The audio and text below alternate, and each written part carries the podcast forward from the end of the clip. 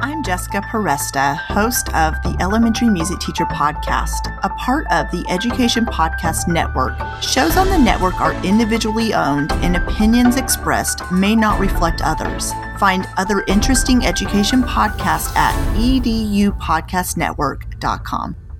Hey, welcome back. Steve here. And today I've got a little different episode. That's right. Uh, today I'm being interviewed. yeah, I'm being interviewed by uh, a guest of mine, a good friend. Her name is Suzanne Sprague. And uh, you might remember her from episode 560, where we talked about her website, Virtual Science Teachers, where she provides free science learning resources for everyone. So, what a cool thing. We, uh, we just had, uh, she interviews me and we talk about uh, what's going on in my world. So, very cool. Thanks for doing that, Suzanne. Suzanne. And uh, hey, everybody, if you get a chance, it'd be so cool if you went to my website, stevenmiletto.com slash reviews and uh, left a review. Could you do that for me? You know, say a few nice words and uh, maybe how about a five star? That would be so cool. Thanks so much. You are awesome. Enjoy the show. It's the Education Podcast, your favorite show, with lots of groovy guests and they share what they know. So crank it up to 10 and let your neighbors know that here's another show with Dr. Steve Miletto.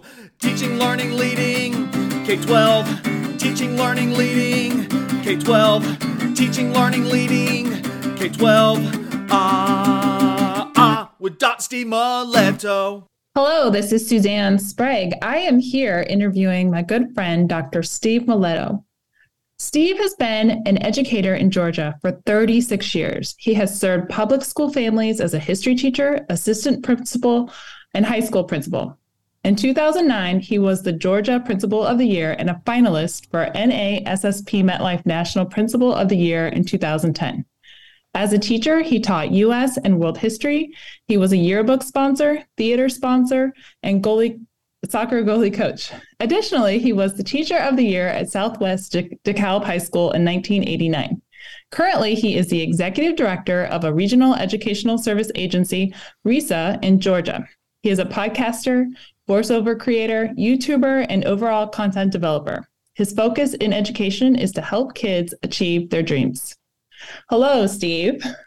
Hey, how you doing, Suzanne? Thanks for having me.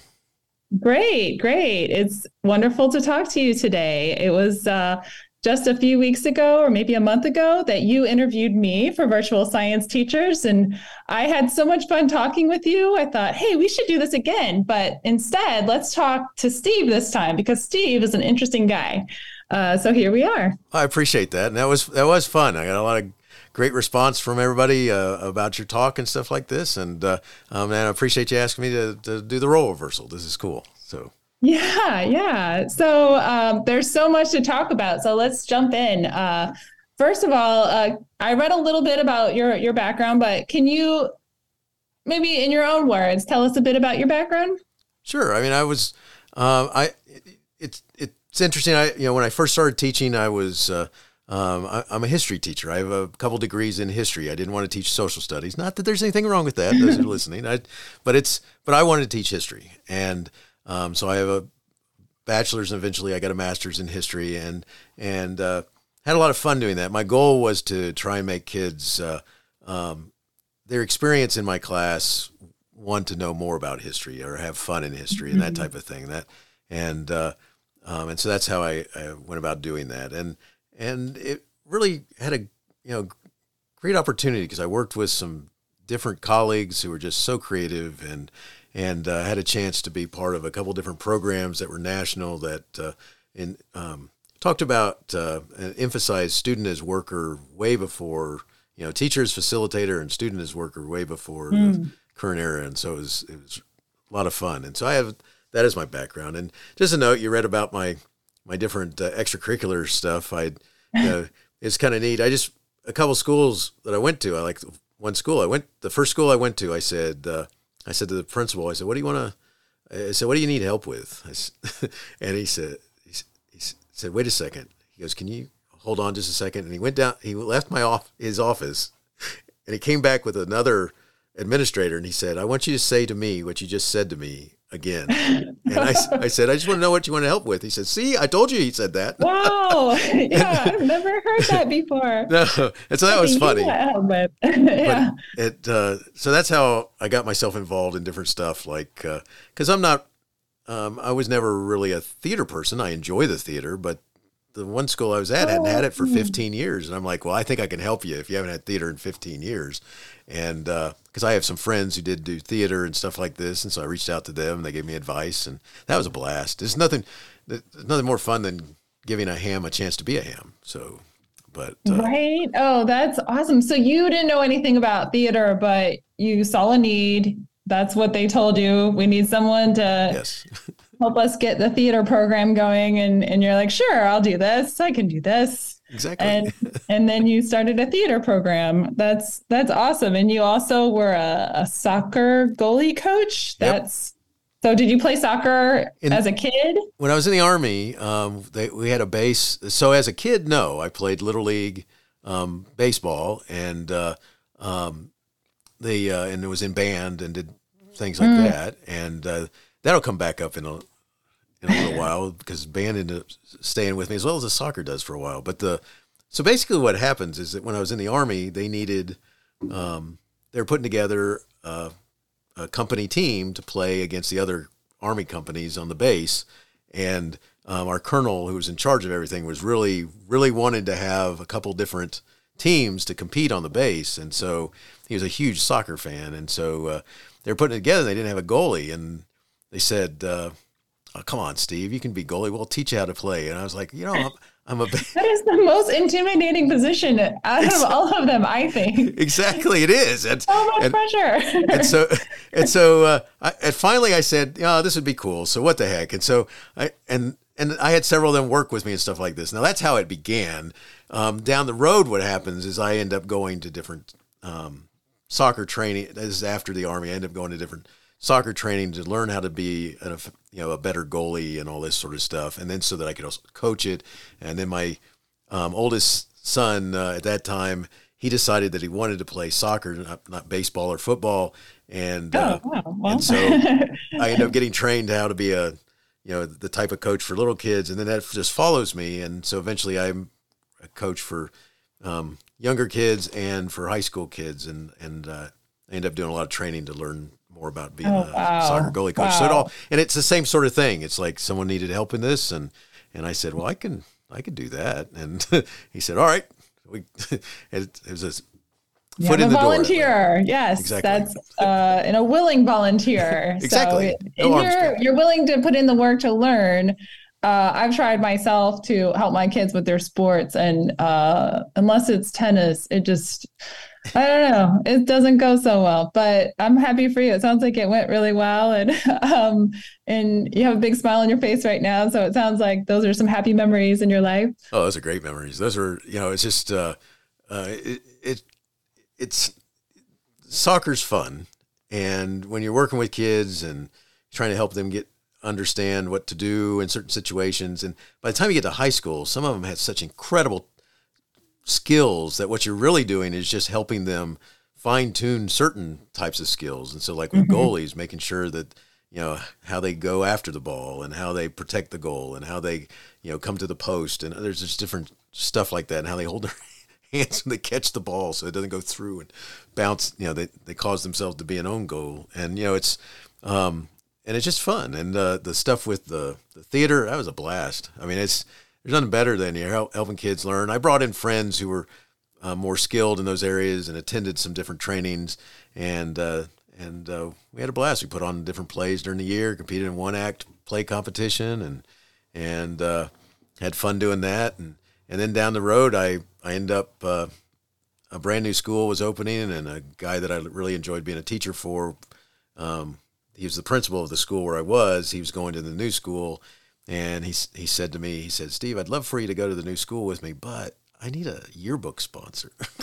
Ooh, And- and I- a new a new thing that I've never done before, but there's a need. exactly. So I said, "What the heck? I can do that one too." And so I, I uh, went and went to a colleague in the in the county and learned a little bit about doing it. And then, and the cool thing about yearbook is that uh, the companies that you go with, they spend a lot. Of, if you don't know anything about it, they'll teach you. So, Oh, okay. but uh, well, but that was opportunities to learn. Yes. the blast about yearbook was it's kind of like uh, you know, so you're working with a whole new group of kids doing something different as they're coming forward and they're trying to work to make something happen and Um, and it's you know it's a cool thing. It's because a yearbook is a history book. Actually, you're making the history of the school, and right, yeah. Cool. And even if they yeah. don't care about it the first couple of years out of school, eventually once they get to five and then ten, you know, right, yeah. And there's so much that's involved like a big project like that that those skills of working as a team and making the project t- come together. What a valuable skill that those kids can bring with them into their future careers. Oh, uh, project so. management right? Exactly. That's exactly what a couple of them are doing as well as uh, um, learning how to um, edit and write and write short stories and little you know just there's any number of things that fit with journalism that uh, we'd go to trainings and stuff like that on, and they'd learn all that good stuff. And yeah, and then marketing, by the way, you had to figure out how to get kids to buy the book. oh, right. Yes. yes. Yeah. So yeah, that was a that was another all interesting thing. So you know, you, I never did those all at the same time. Um, okay, that's good. Too many too many spinning plates at one time can. Uh, right. soccer in there was good. for a little bit part of it, but not the. But for the most part, yeah, I didn't do it all at the same time. So That's, you've had a lot of different experiences though uh, throughout your your career as an educator. Uh, it sounds like you're always just trying to find where there's need, and then you go and and learn what you need to learn, and then help. You empower students. You uh, you empower them to achieve their dreams, uh, which is your which is your goal, right? right, exactly. I mean, that's you know one of the things I I firmly believed was that uh, as a teacher, you have to figure out how to connect with kids. Well, the best way to do that is, you know, first of all, be accessible in the class and the way you interact with the kids.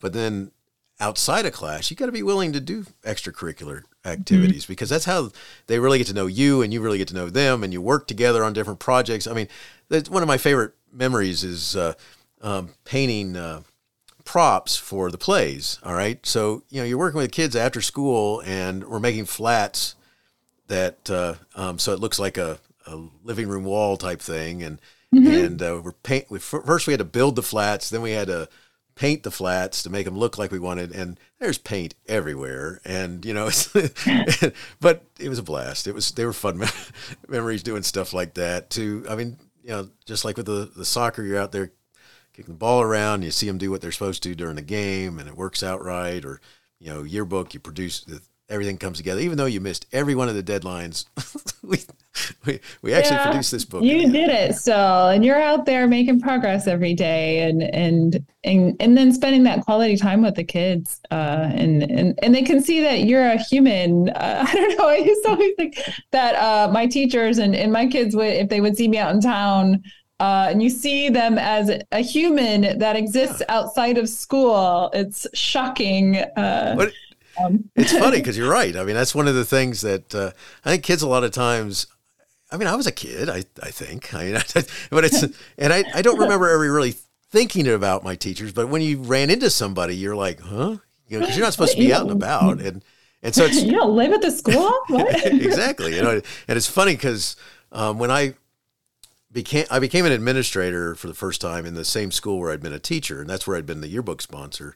And the, the yearbook kids gave me this picture that was one of their dads was a uh, cartoonist, and oh. drew me a drew a picture of me. And, and, one of the things they highlighted, which they had to point out the different things they highlighted, and uh, one of the things they highlighted on this picture was if you look at the character, he had hairy legs and, oh wow! and the reason why they wow, you noticed that, huh? well, the reason why they the reason why they put that in was because the first time at we were working on stuff at uh, on a Saturday, and we were literally um, doing all this marketing and you know working on learning a little bit about how to market the the, the, the book and stuff like this, and uh, and so I I guess I wore shorts and a and t-shirt and stuff like this, and they're Mr. Miletto, you got hairy legs. And it's like, oh it's like, oh my gosh, that's, a, you know, what you're going to be known for.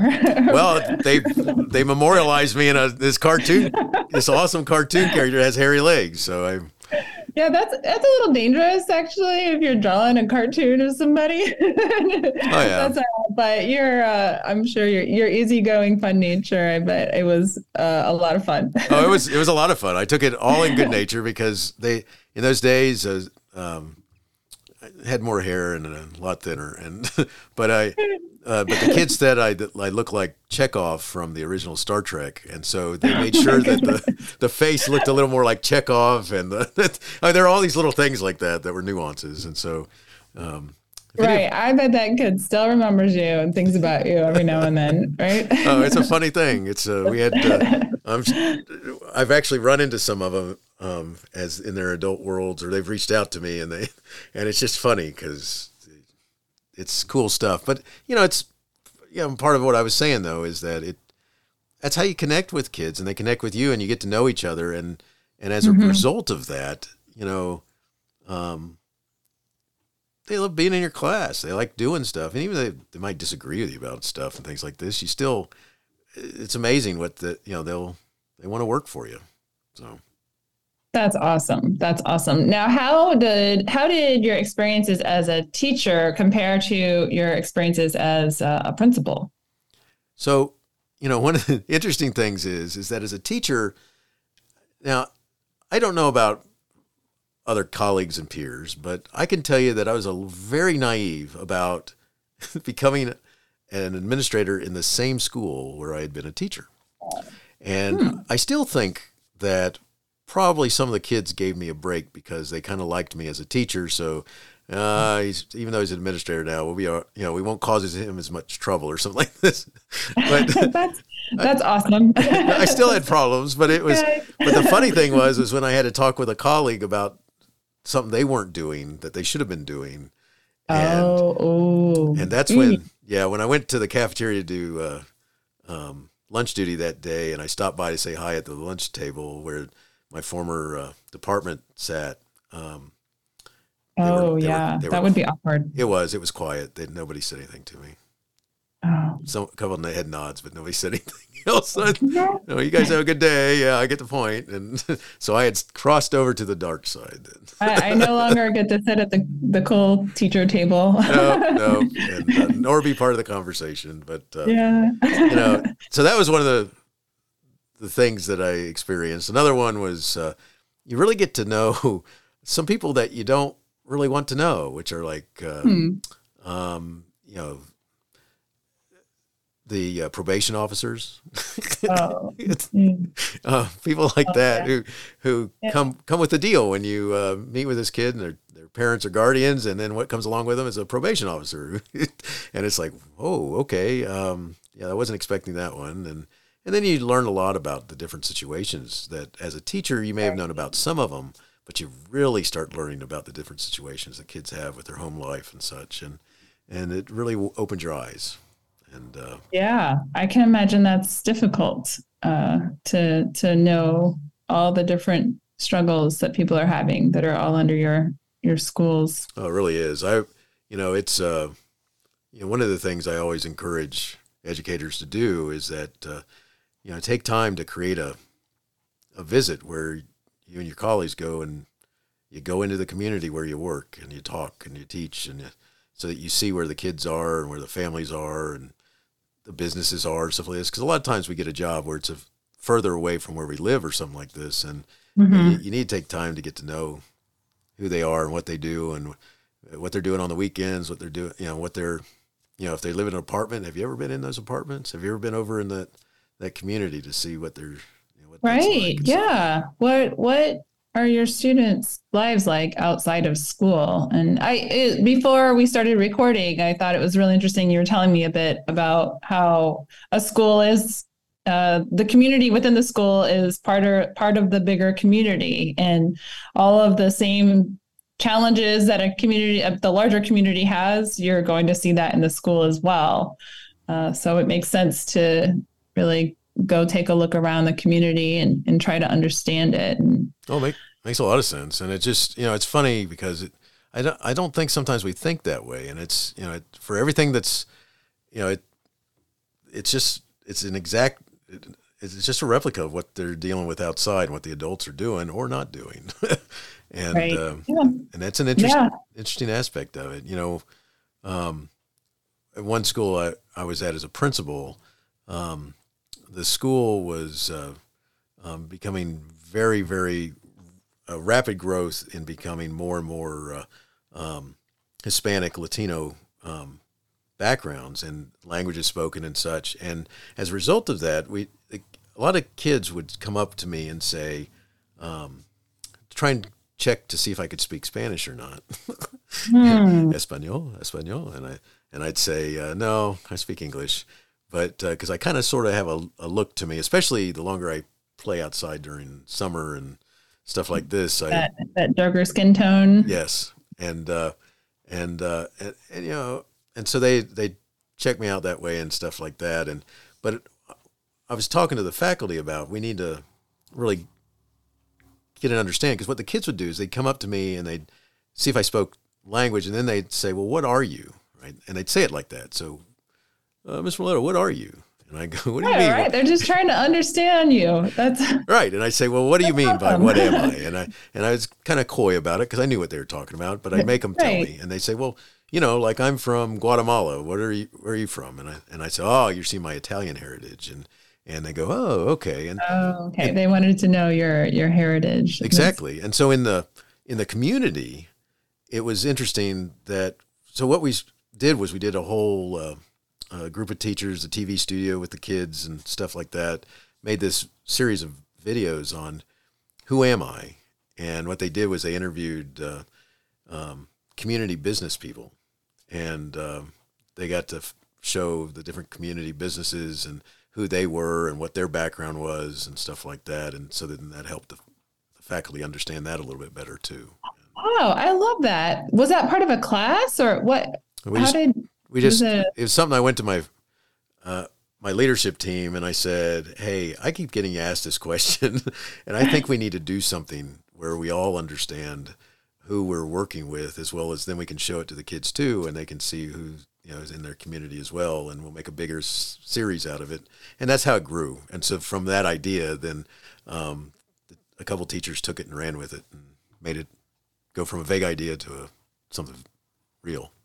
Wow, I I love that. That that uh that's kind of a little bit of a foreshadowing into what you do now, right? Yes, yes. Well- just trying to get to know the people out there and, and Well- talking to them. Well, it really is, and it's something like you know, uh, um, you know, it's funny. I so I grew up as a little kid on on Sesame Street.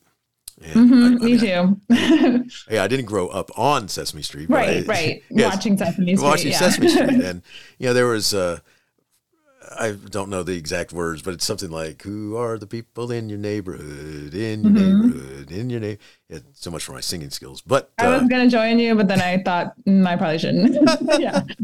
but it, it it's kind of like that's what was I was channeling was the idea that as we were talking about it, let's Mm-hmm. figure out who are the people, and it was funny because, I mean, it, a lot of the faculty did not realize how many of the businesses were um, Hispanic and Latino owned in the community, not far around, you know, in the general vicinity around the school, and uh, Right. I feel like everybody should do this. We should we should have these focuses and opportunities for us to maybe turn off the national news a little bit and and focus a little bit on just our awesome little communities that we have and each one looks very different than the next but it's special and awesome in its own ways and has its own challenges Well, I think it's so right. I think that's uh, it, it's important, and you don't have to have um, all the you don't have to have all these international backgrounds in your community. It could be any. I mean, if they don't know who's there and what they're doing and what they're um, doing for work and you know where they're shopping and stuff like that, you don't really do you really know your neighborhood? So Right. Yeah. That's uh, and and I think that when you get to know people and you see the backgrounds that they're from, it there's this connection that I think every human has of ne- just that needing that human connection. And when you start feeling connected to the people in your neighborhood and your area and you understand each other, I I think that's a huge part of helping people you know mentally uh, just be in a better place when you feel connected to your world your world immediately around you.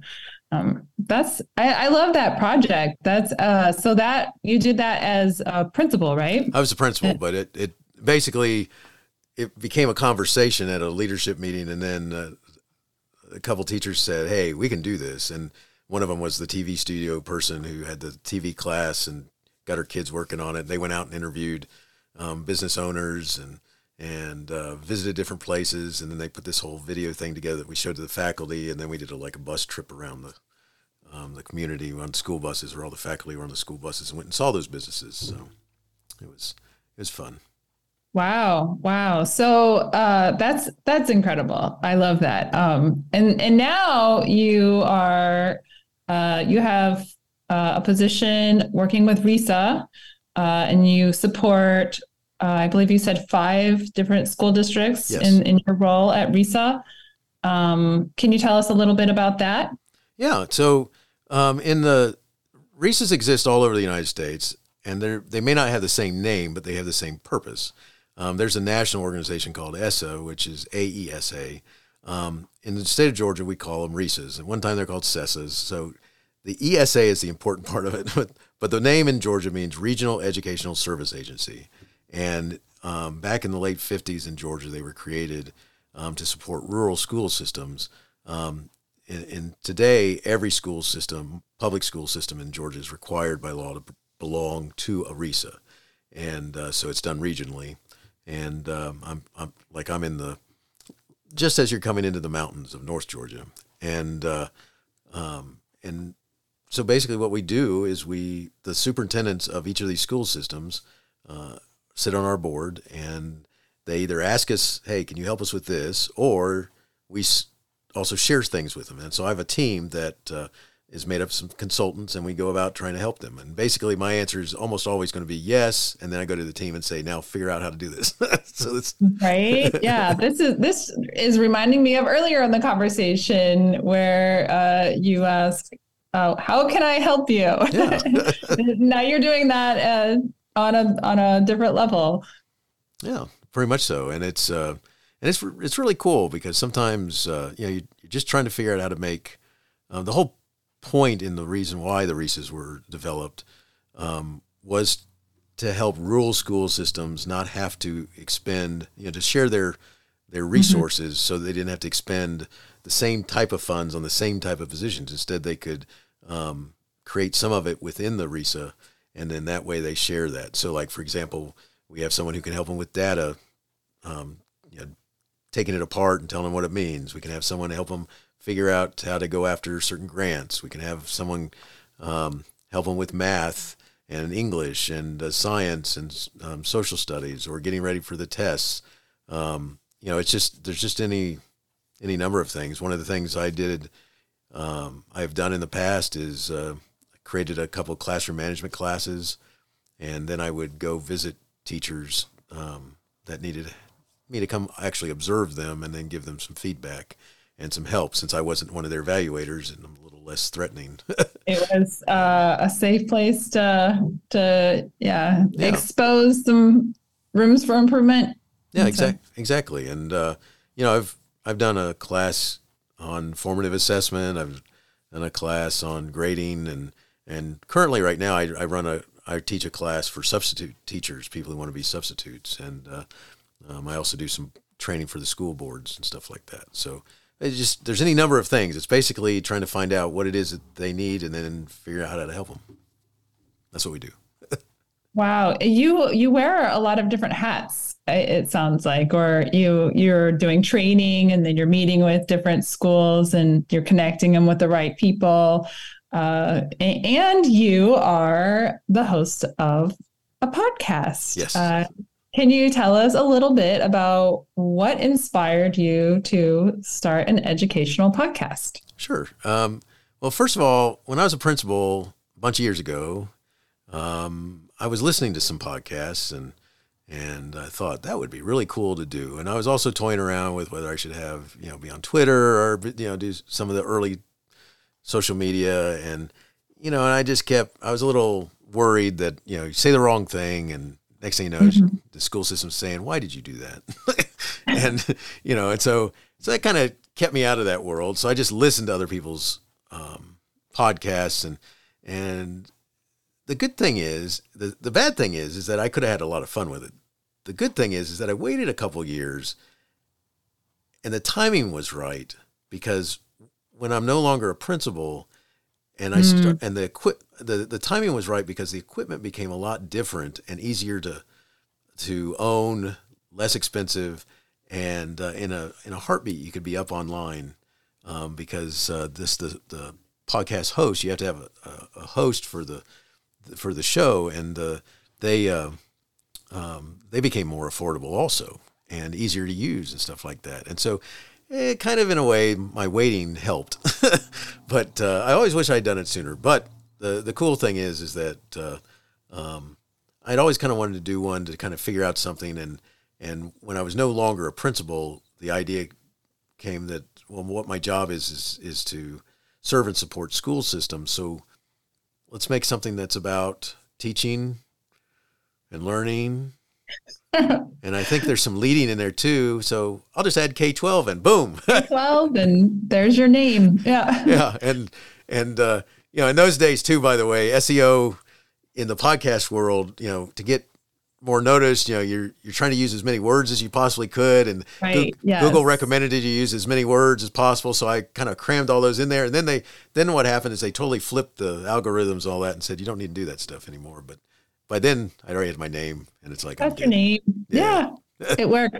It works, and and you do talk a lot uh, about all of those topics, and you talk about a lot of different things uh, on your podcast. Uh, how do you um, go about deciding each show and how do you find the people that you're going to talk to and, and which topics you're going to cover well some of it i have a lot of help there's a lot of different one of the things that's different from now and when i first started because i started in 2013 and you know it's funny then because i can remember going all right what am i going to talk about and and in the if you listen to my earliest podcast episodes a lot there's there's more of me doing individual episodes not just interviews and now it's the okay. opposite of that. Now I, am really doing a lot. It's almost entirely interviews, and um, and part of that is because there's a lot of people out there because the podcast world has become something that's noticed that it's a possibility way of getting your word out there or getting noticed or and right? uh, yeah it's a great way to learn while you're on your way to work or getting your jog in or, yeah, yeah. yeah. and it's and it's exactly it and it and so, you know, one of the things that um, I was looking at is that if my focus is to try and provide resources for classroom teachers and building administrators, and um, and so I I never want it to be so predictable that you're always going to get the same show week after mm-hmm. week, and so that's why um, it's very nice because I've I've managed to um, get into a world with different publicists who uh, um, who have different types of guests, and so some of them are are, are book publicists, and some mm-hmm. of them are people who are just people publicists. I, that's my description, not theirs. but I like uh, it. but it's like, uh, and so that world has been very helpful in helping me find different types of people for everything from I've had um, classroom teachers, I've had building administrators, I've had uh, media specialists, I've had technology people, I've had ed tech people who've designed all kinds of cool stuff, I've had com- um, computer people who don't really you know, there's schools might use their technology, but they're not really all about schools. I've had uh, just any number of things. I had someone who's a money person talk about the types of ways, you know, people, uh, uh, teachers especially, can can grow their their money because the way schools do things. It's possible that uh, you can actually put away a good nest egg if you do the right things. And you know, oh, if you know, right, right, you it's all about education. So you're you're helping empower the teachers and the the different people involved in education yeah. out there. Yeah, exactly. And uh, you know, it's um, and even along the way, I've gotten to know some book producers who've introduced me to uh, pub- book publishers who. So not only do I have like tip, you know, kind of typical types of curriculum, educational type of things like uh, um, how to work with kids on reading and writing, and you know, doing math differently or coding and stuff like this. But th- then I've also had uh, thriller writers, which is kind of cool. And I, I tell a lot of times what will happen is uh, the writer of a thriller novel will say to me, well, you know, are people going to want to hear me? And I'll say, you know, the cool thing is that teachers are readers. And yes, I said, yeah. uh, and I said, so they don't always want to just read about their work. They'd like to escape. I said, so that's one reason why you should talk to me. I said, another reason why you should talk to me is that they work with kids. And so talking with people who've actually written books and gotten them published is a cool thing because you can actually share that experience with kids who many of them think about it. And then finally, I also say this, a lot of teachers are like, I want to write a book one day. And so then I Right. people who've done it. So, and so a lot of times once they hear those three things, they go, not a problem. And so I've had some really cool talks Yeah. with drummer writers and stuff. So Wow, that is so much. Uh, you're you're such a connector. thanks. That's I, I'm starting to realize that even when you when you were a principal and you're having the the kids work on uh, different or going out into the community and talking to the community and connecting with their community, and now you're connecting people from all different kinds of backgrounds and connecting them to your your teachers and any other people in education or anybody listening to your to your podcast. I I, I love that, and and we're hearing things about things that we may never have heard about otherwise. right. Uh, that's, and that's awesome. That's uh, Thanks. valuable. That's, um, so, uh, what advice would you give to somebody who was looking to start an educational podcast or any kind of podcast? I think the the first thing I would tell them is understand that you can do that. You don't have to buy thousands of dollars of equipment.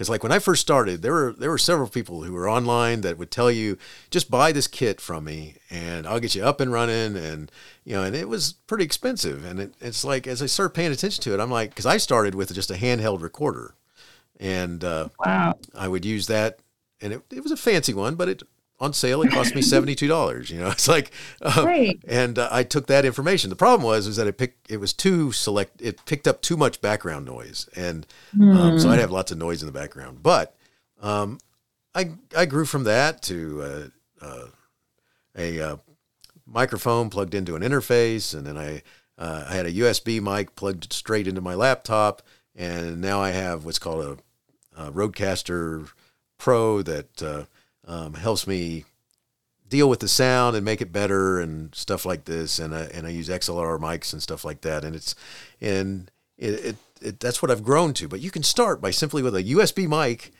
which they make, and they're so much better now. And you just plug it into the USB port on your laptop, and you're up and running. Because most of them, because you got, uh, I use a freeware called Audacity to edit, and uh, so you don't have to pay for that. And um, Wow. you can literally be up and running within within half a day as you start figuring out how to do things. So the next advice is, you don't. Have, first of all, you don't have to pay a whole lot of money. It's easy to um, there's to to get up and running for cheap. And then the next thing is you you've really got to find a host.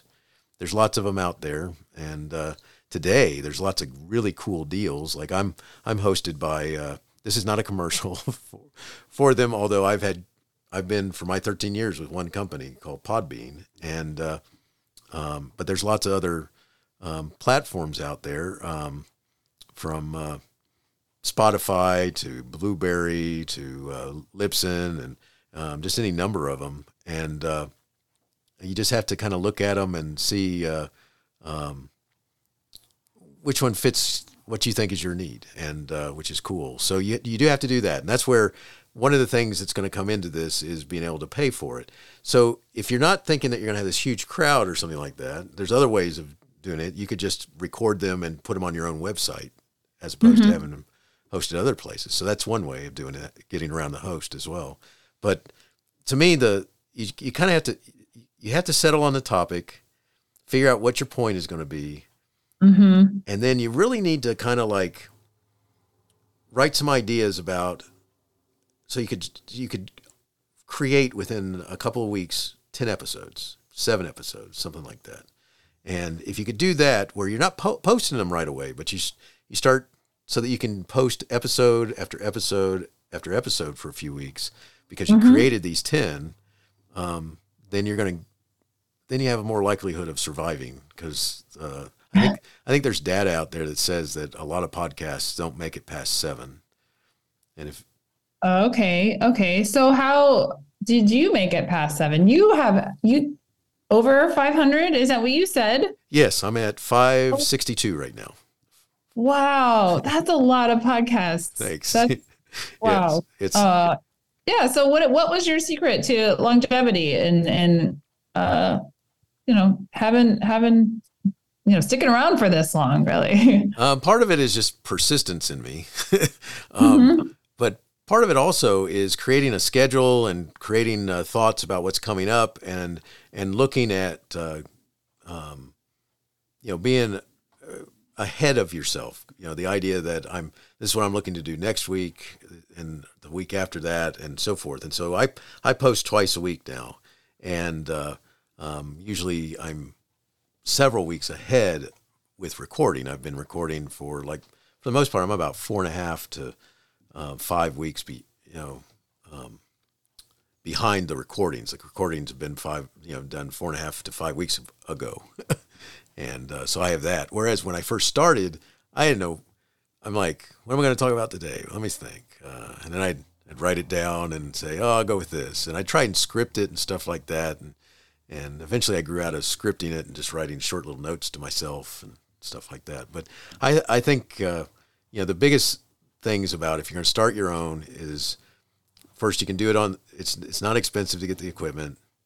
Understand what you're getting yourself into because it, it is work. There's yeah it sounds like a lot of work. I, w- I was just thinking i wonder you have you have a full-time job that you do. Yes. And then this is in addition to that. Yes.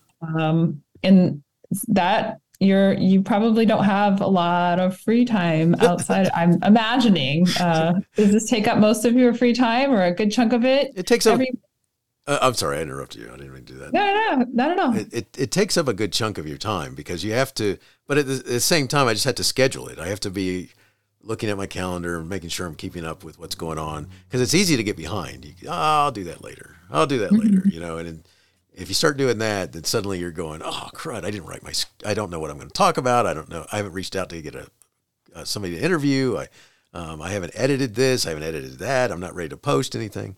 And uh, because I, I think one of the most interesting things that I've heard from a podcaster's, uh, um, it's a podcast about podcasting recently, is that they talk about how people don't realize that there is work involved. And so unless you're, you know, a celebrity, you can afford to hire a production company or something like that. if you're going to do your own stuff, you know, then it's going to be work. And then, you know, there are companies that are less expensive that are out there now doing some of the production stuff for you. But if unless you don't, you don't have to do that. You just have to know it takes time.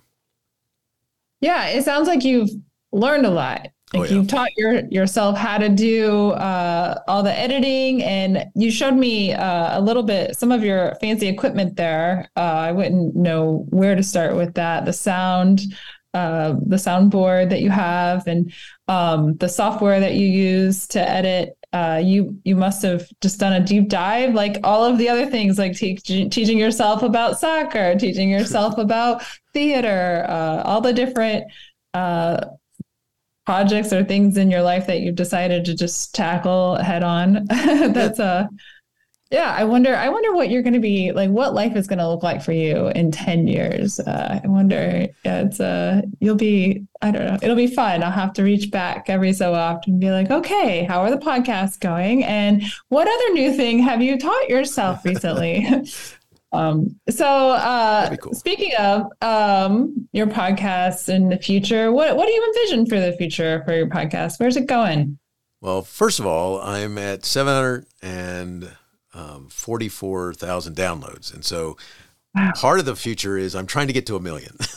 All right. So oh, okay. for anybody listening, that's, love to yeah, have you. That's, you're on your way. Download. So I'm on my way. I'm at, you know, I'm, I'm at 744,000 and, and going strong. And, and which also means that at some point I'm going to hit a thousand shows which so th- wow. those are two of my goals right there is a thousand shows and a million downloads so um, with that being said I, yeah, there are thoughts that I have about uh, maybe changing the format so that on some days it's about writing or it's mm. about authors who've written, who've published a book, and then on other days it's more about classroom stuff. So I'm toying with some ideas of making certain days about certain topics. I guess is my point.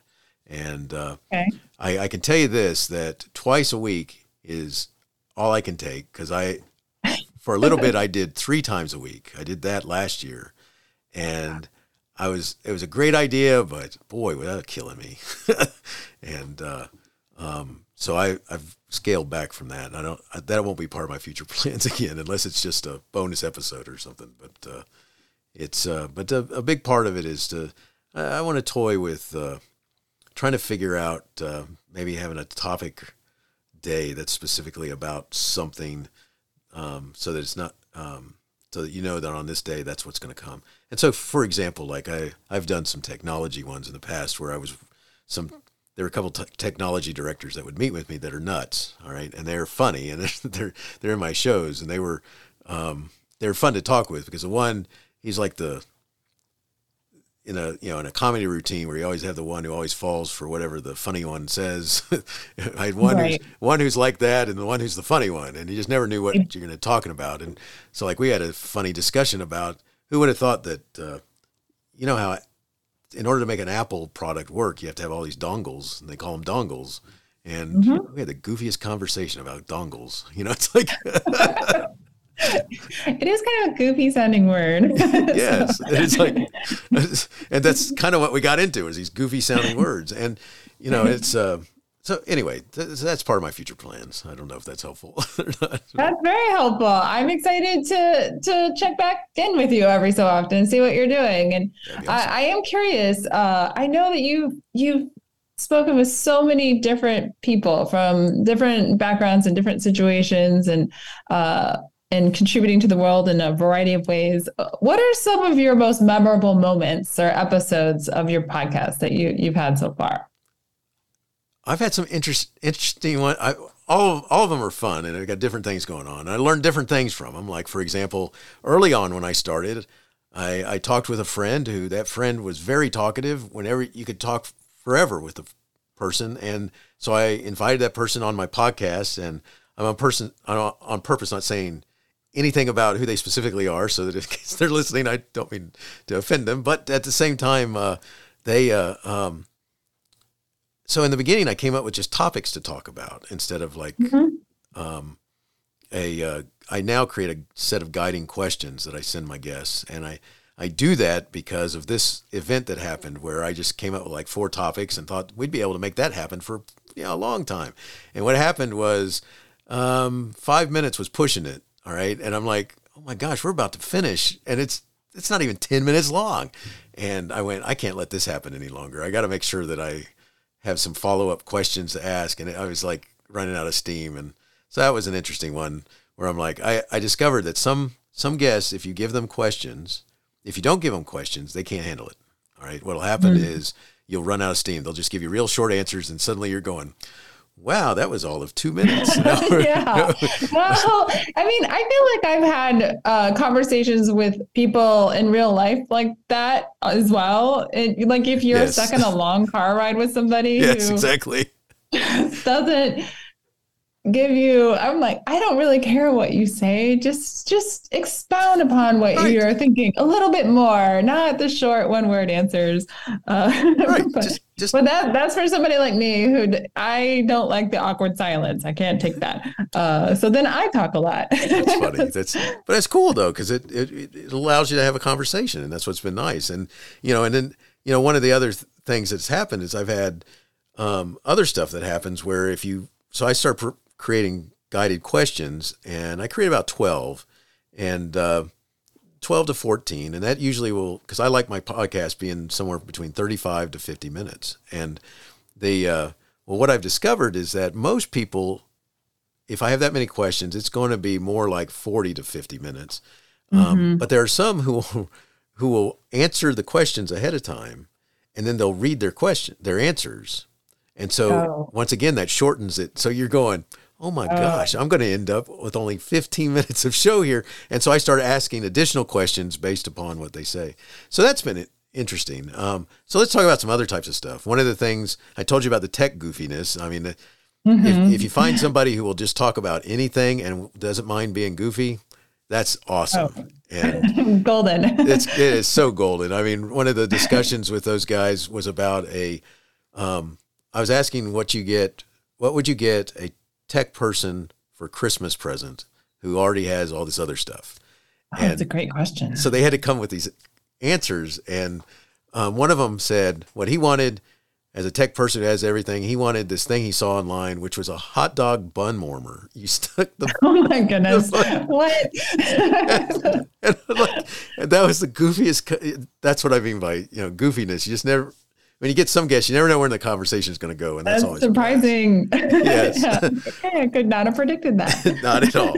Um, I had a I I connected with a gentleman who's a ma- magician for a livelihood. He's a he's a uh, uh, an actor. Uh, appeared in a lot of commercials at one time, and and in his um, over the last bunch of years, he's become a he became a magician, and then he focused on the school crowd. So doing magic shows for schools and such, and um, and what happened was I connected with him right as COVID was happening because he was trying to figure out what to do because he needed the audience to, to go ooh and ah in front of, and so he's trying to figure out how to make his world work.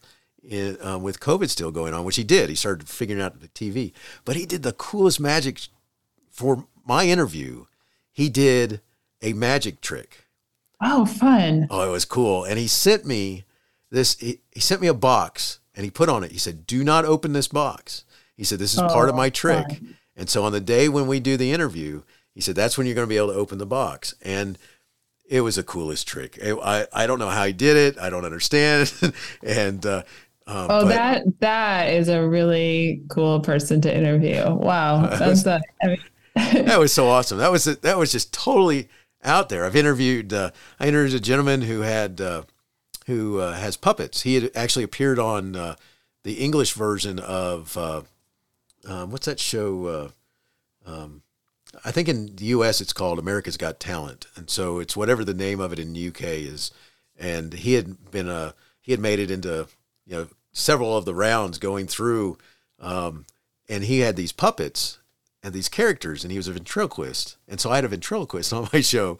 And even though I'm not I'm audio, not visual, it was just yeah. funny because I would ask him if he would have uh, the name of I'm drawing a blank on the name of his puppet right now, but he I'd ask him if he'd have him talk for us, and so and so it, fun. you would hear the he'd he'd kind of adjust the stool like he's adjusting the stool for the guy. So you'd hear like someone scooching up next to the mic, and I'm like, I'm in the same. I feel like I'm in the room with two people, not a puppet and a person.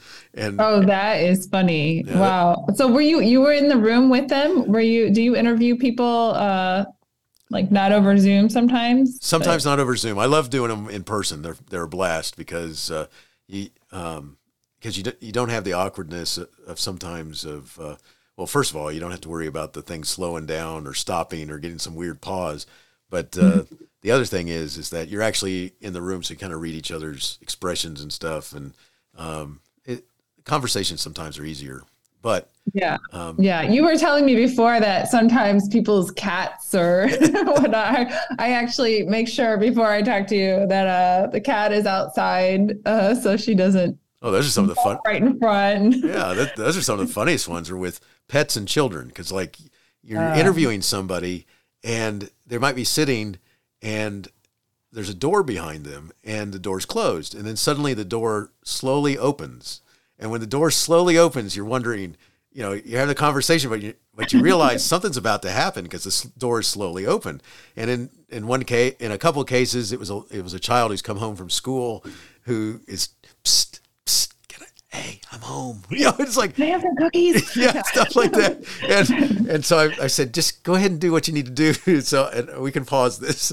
And uh, then I've had uh, cats, which you mentioned. The cats have always been the most destructive ones because they they kind of you see the door open and then you see this little tail in the air, and then the next thing you know is the the whole laptop, the image is shaking because the cats jumped on the table, and Yep. uh, that would be mine. and then my yes, yeah. it's, so, Oh it's funny goodness. stuff. My favorite one is a dog. All right. I've had two funny dog ones where the one dog wouldn't stop barking. So the, the guest took the dog outside and we, and the podcast outside so that she's talking to me on her phone and walking the dog, um, which stopped the dog from barking. But we had other things happen, like other people outside and stuff. But Right. yeah, because it, it's kind of noisy when you're you're out talking and walking at the same time. Yeah, that was a And so- funny one. And then there, then there was a really giant dog. The gentleman, he did podcasts for part of his business, and so he had his his office set up that way. And so you're looking at his him behind his desk, and so there's not a door right behind him. But what you saw was suddenly there was this head and tail that went behind him, and he doesn't see it happening. And he, but then what happens is the dog walks around so that it's on the other side of the desk. And so then I saw could see his eyes notice that the dog's there. The dog then walks evidently behind the desk, so it's like walking behind me, and then comes back next to him and puts its head on the desk. And and his eyes wow. are looking at him. Like, give me some attention. Yes. Yes. And And, the person's probably trying to talk yes. and sound like everything's normal while this dog yes. That was is hilarious. walking around trying to get his attention. Gotta Oh, love stuff funny. like that. So it's That's, that, that's just some of the stuff. It's it's it's all you just it's just funny how some things can happen like that, and and uh, it never fails. Like uh, you know, if somebody's going to mow the the yard or do the bushes or uh, you know, it, it's that time of day that there's going to be this some giant truck that's going to drive by that has this massive sound that it brings right. Yes. Yeah. But- Yeah. Well, it's it's awesome that you have the ability to edit and you've taught yourself uh, how to adjust the sounds and you know you've really learned a lot of different skills along the way as as an educator and now the host of a podcast. And um, that's uh, yeah and it'll be fun to hear what you what path you take for your podcast and the next several months and years. And and then what other new skills that you you learn because there's a need. Out there that's a I'm sure that it'll be something, but it's you do have a. Uh, it sounds like a, a a learning attitude. It- you just you can learn anything, right? I think so, especially in this world that we have today, where people will teach you. I mean, it's it's you know you all, and they'll do it for free. You just got to go find their website or uh, whatever their their video channel is that they're using, and uh, take a look at it and go, oh, that's how you do that. Like